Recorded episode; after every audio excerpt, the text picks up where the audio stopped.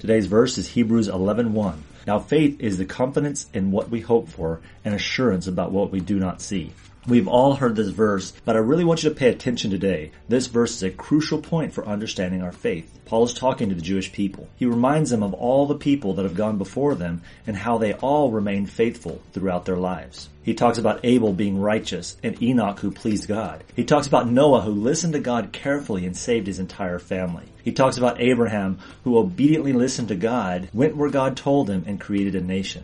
Paul is pointing out two things. Faith comes from listening to God and acting in obedience. There's no faith without acting on what is believed. And the only way to act on what is believed is to listen carefully to what God says. So how do you listen to God? Start with God's Word. He already told you what you need to know in His Word. If something doesn't line up with Scripture, you know you shouldn't be doing it. Then take time to hear from God directly. I know this one's a little bit harder, but it starts with Scripture and ends in obedience. It's like a radio. You have to tune into the right station in order to hear everything clearly. If you're just a little bit off, it's fuzzy and it's hard to understand. When listening to God, you must immerse yourself in His will. You must have a strong foundation in Scripture. You don't need to be a theologian or anything. You just need to have a solid habit of reading God's Word daily. Then you must give yourself opportunity or time to listen to God.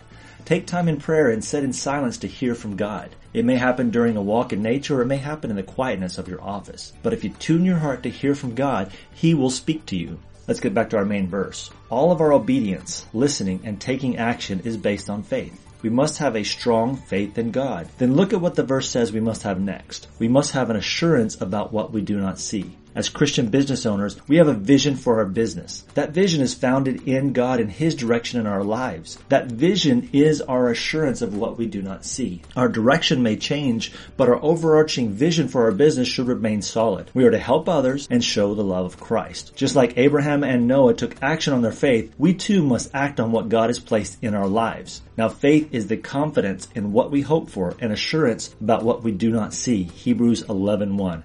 This is Reverend Lyle. Hope you enjoyed our quick Bible study.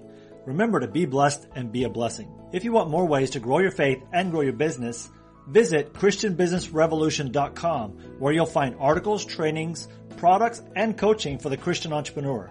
Go to ChristianBusinessRevolution.com.